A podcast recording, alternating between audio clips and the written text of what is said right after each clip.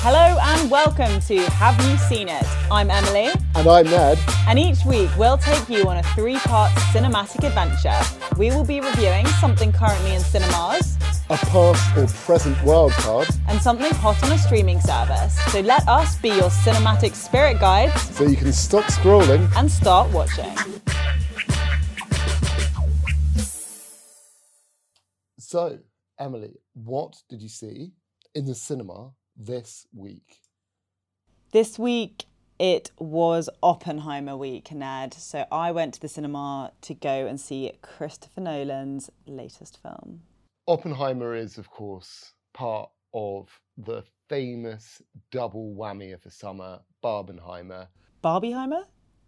Oh, is it Barbieheimer or Barbenheimer? um, part of the, the combo has been revolving around how different the aesthetics are. Mm-hmm. But what is it actually about? So this is in some ways a biographical drama or hmm. a historical drama, you might say. So it essentially follows the father of the atomic bomb, J. Robert Oppenheimer, hmm. played by Cillian Murphy. And it is in this classic Nolan non-linear style and Yeah. it follows Oppenheimer from the pre-war days as a student to running the infamous Manhattan Project. The, the storyline is largely linear but also non-linear and it, it's so, so chronologically it's following being a student lead up to manhattan project being out in the desert blowing hmm. things up and then what happens next but within that there are moments that kind of go back and go forward but it do, it's not super confusing it, it's not like Tenet it's not This is Christopher Nolan's longest film. It's his most serious film. I've mm-hmm. seen it written that this is his Schindler's List. Does this live up to that? I'm a big fan of Christopher Nolan. Yeah. I, I, I do think he is a victim of the sort of director thing where when they get too much money and they become sort of unbridled, it takes hmm. away some of the creativity and the focus that you get from their earlier careers. So things like Memento, even like The Prestige, hmm. you get a lot more of that interesting storytelling and all that kind of thing. For me, Oppenheimer was a good film. Was it a great film? I I don't think it was the world shattering event that some people are saying it is. Mm, it was very enjoyable, very technically impressive, incredible performance from Cillian Murphy. Visually, aurally, all of these things, fantastic. But it was just it was just too long and too much of bits that didn't really add to the narrative for me. The performances. It's mm-hmm. got massive cast. but Huge. Cillian Murphy is the, the kind of front and center of it. Is he good in it? Because it seems like this Yeah, revolves around that. it does. It, it lives and dies on his performance, and he is amazing. And I think it's a lot to do, not just the acting, the acting itself is, is very impressive, but it's the physicality of mm. Oppenheimer.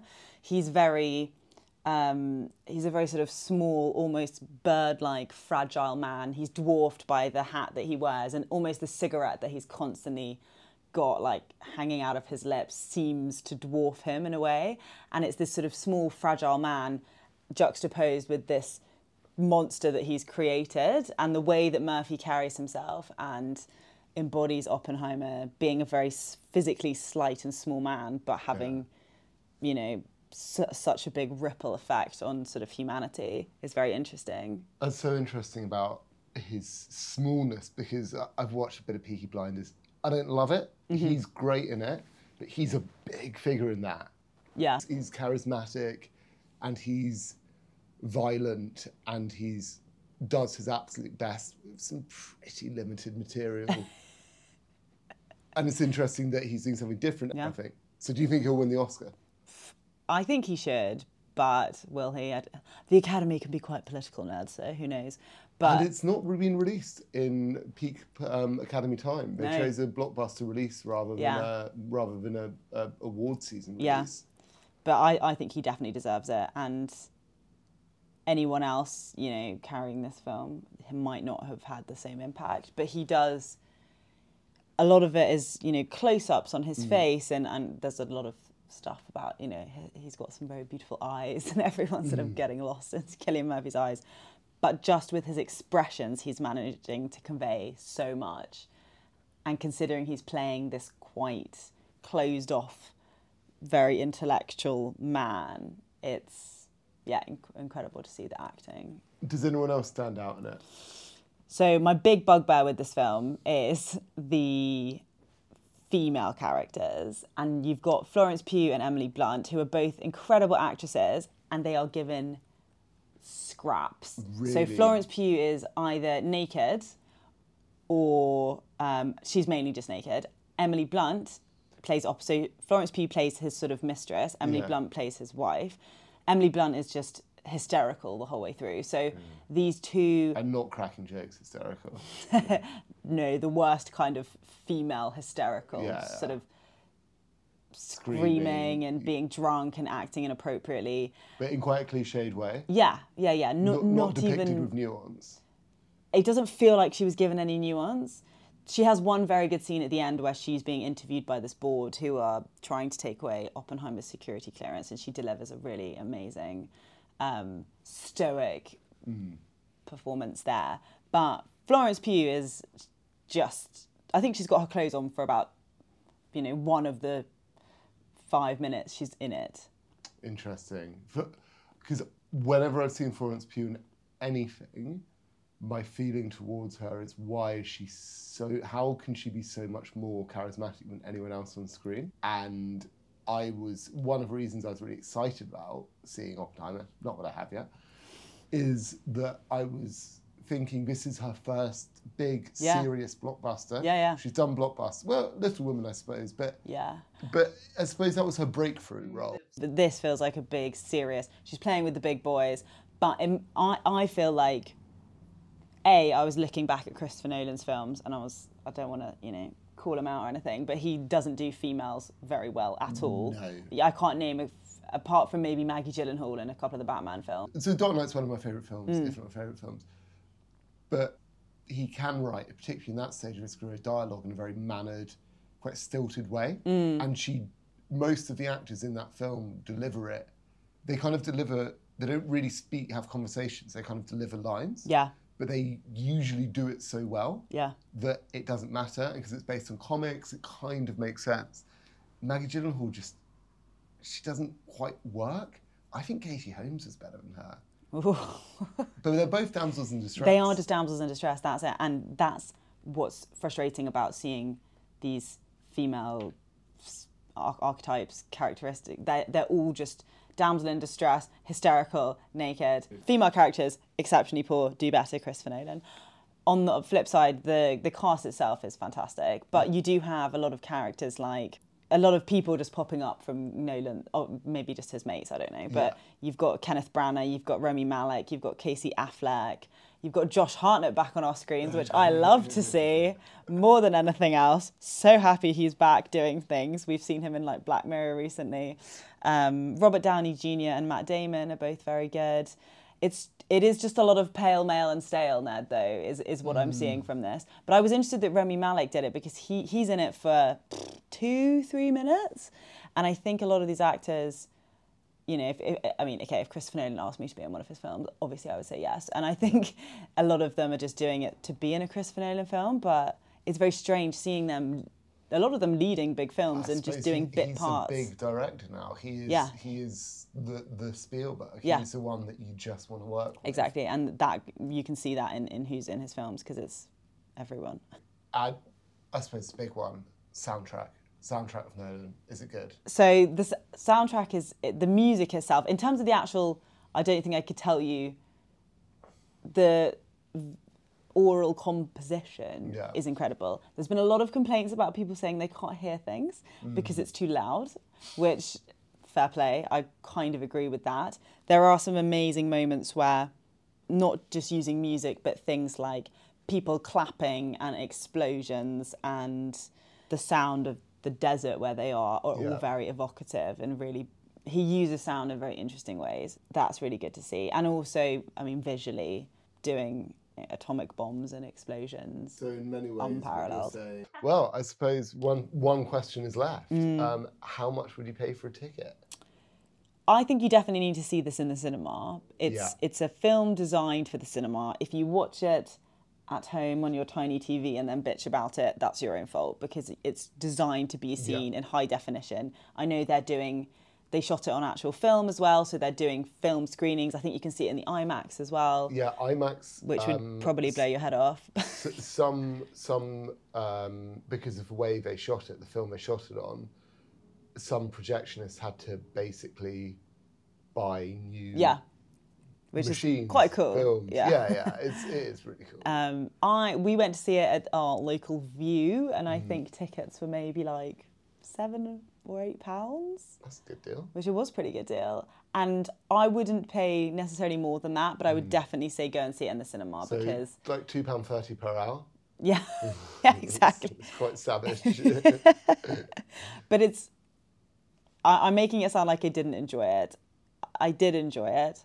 I wish it was shorter. I think the beginning 45 minutes and the ending 45 minutes could both be significantly condensed. yeah, but I think from a cinema lover and appreciator, and also just to have an opinion on it, you, Yeah. you've got to go and see it because it's such a phenomenon. Is it everyone's cup of tea? No. Is it visually, aesthetically, narratively interesting? Yes.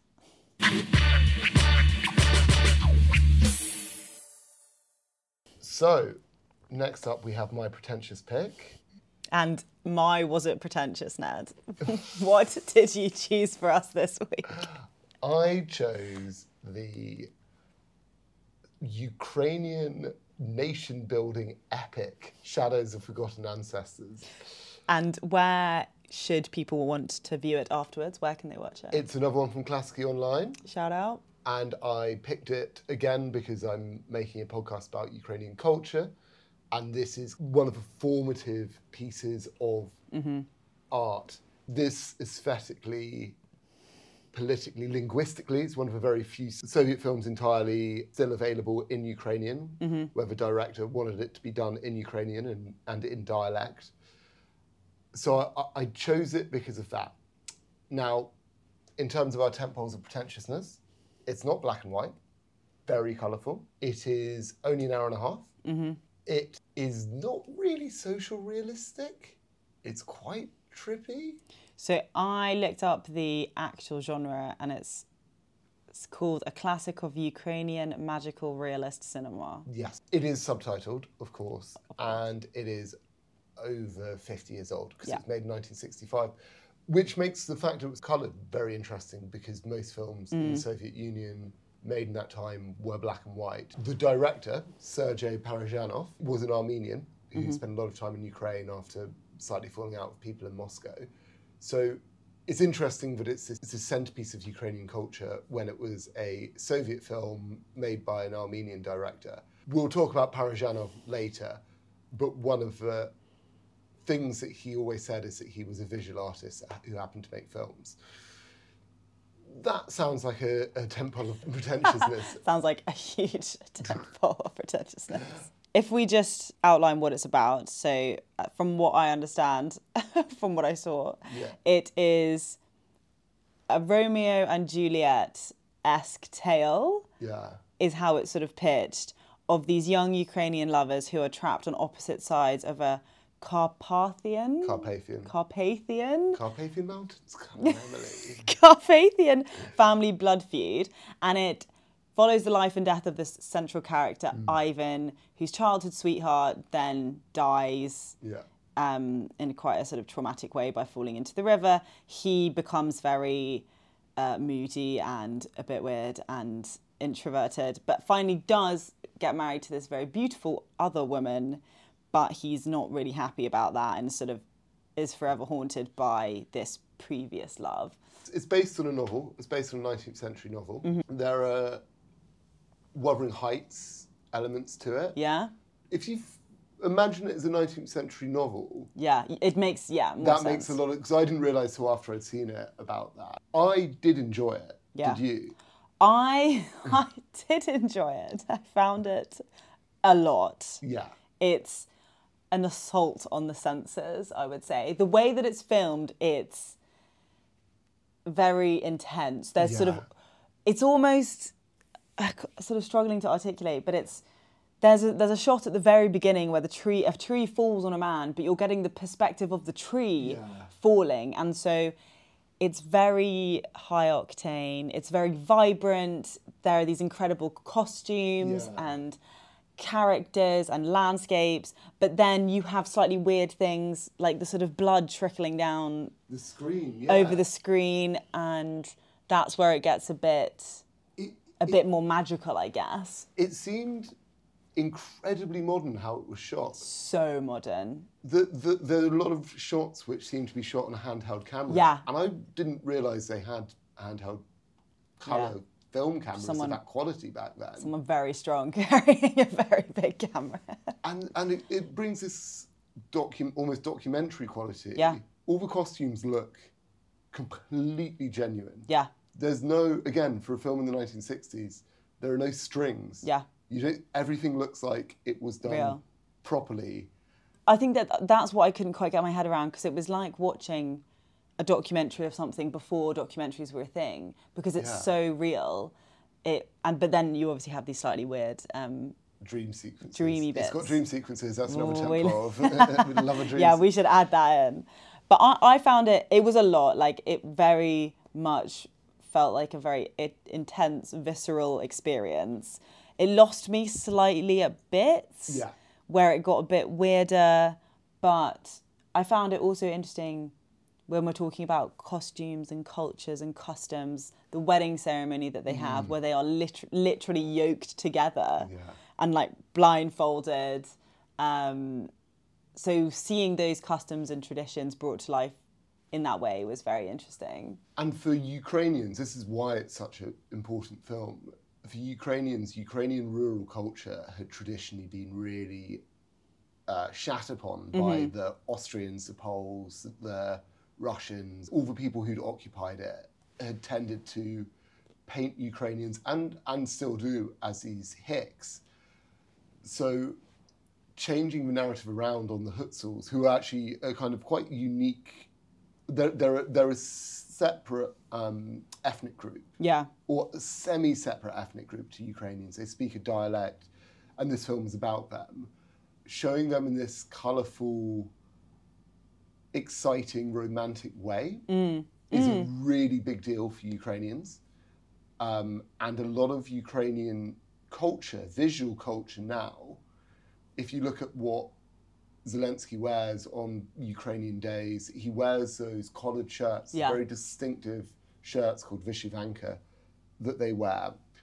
And so all of the costume and all of the artistic design of this has had a real a real impact and really brought out something which which existed in, in Ukrainian life. And I, I found it fascinating for that. I found Parajanov, this director, so he was exiled, he was put in jail, he was Right. sent to gulags, he was despised by uh, the central Russian government, partly because he tried to bring up into the light the, the separate nations within the Soviet Union. And he did a later film called The Color of Pomegranates uh, about Armenia. But that, if you think this is pretentious and weird, that is just extraordinary. I really recommend before you go to Armenia, you watching it. yeah. But it is, it is like watching a series of. It's like watching an art piece. Look, how accessible would you say it is? It's more accessible than the one we watched. Volcano? No. Oh, the Tarkovsky film, Nostalgia. Yeah. It's more. It's more Much accessible more- than nostalgia. I feel I could watch this with my parents quite easily. Maybe because it's a bit older Yeah. and a bit that it's got that kind of romance. Yes, and it, I think because it, it's because it's quite high energy and it feels like a more contemporary film because of the way that it's filmed, and uh, yeah, it just feels more filmy. It, it's, it's an odd mix of having a very old fashioned story and plot, but a very contemporary filming style. yeah, exactly. So, mixed bag in terms of recommend. I think one more thing about the accessibility is interesting to talk about the other films at the time. So Mm. the sort of Soviet realism, the films that were coming out of the Soviet Union at that Yeah. time compared to this, because obviously they're all pretty similar. They're all pretty, well, it's all censorship, right? Like it's Yeah. all having to tick various boxes, whereas this is such a passionate historical lens on this. on this particular group. Well, Right. well, something interesting is that in Soviet, some films in the Soviet Union were only shown in their individual SSR. So that's the individual state. So Oh, Ukraine really? would produce a film and it would only be shown there. Oh. So it'd be like Scotland having a film made and it being offensive to English people. so they didn't show it in England. So some films w- were just for international markets and for film festivals. So they weren't. They didn't get domestic releases in the Soviet Oh Union. They were made. And the censor said no, but it's okay because this might win some awards. Wow, Yeah, so interesting. that's fascinating. But was this one released? this one I think wasn't released in Russia at first, but was eventually Because Mm-hmm. it, So did, it did get lots of it did get a lot of awards and stuff. Yeah, exactly. Yeah. Um, so where in film school would you watch it? it's I would say it's, it's it would be interesting to probably quite early on, and it would be interesting to have because, it, like you say, it is quite accessible. But you'd need to have some understanding of Soviet filmmaking Yeah. and um, that landscape to then juxtapose this with to understand it more. But also, you can see a lot of influences for other filmmakers. I think Martin Scorsese they talk about, for example. Yeah, And- and Scorsese, the- Spike Lee actually Yeah. reminds me a bit of um, a bit of Do the Right Thing. This kind of mix of very almost documentary style, but Yeah. then also kind of quite classical. I do think it's an interesting film, though, not, not not just for film school, but you know, if you're studying Ukrainian culture. Oh. And if you want to listen to a podcast on it, that's going to be very interesting. Exactly.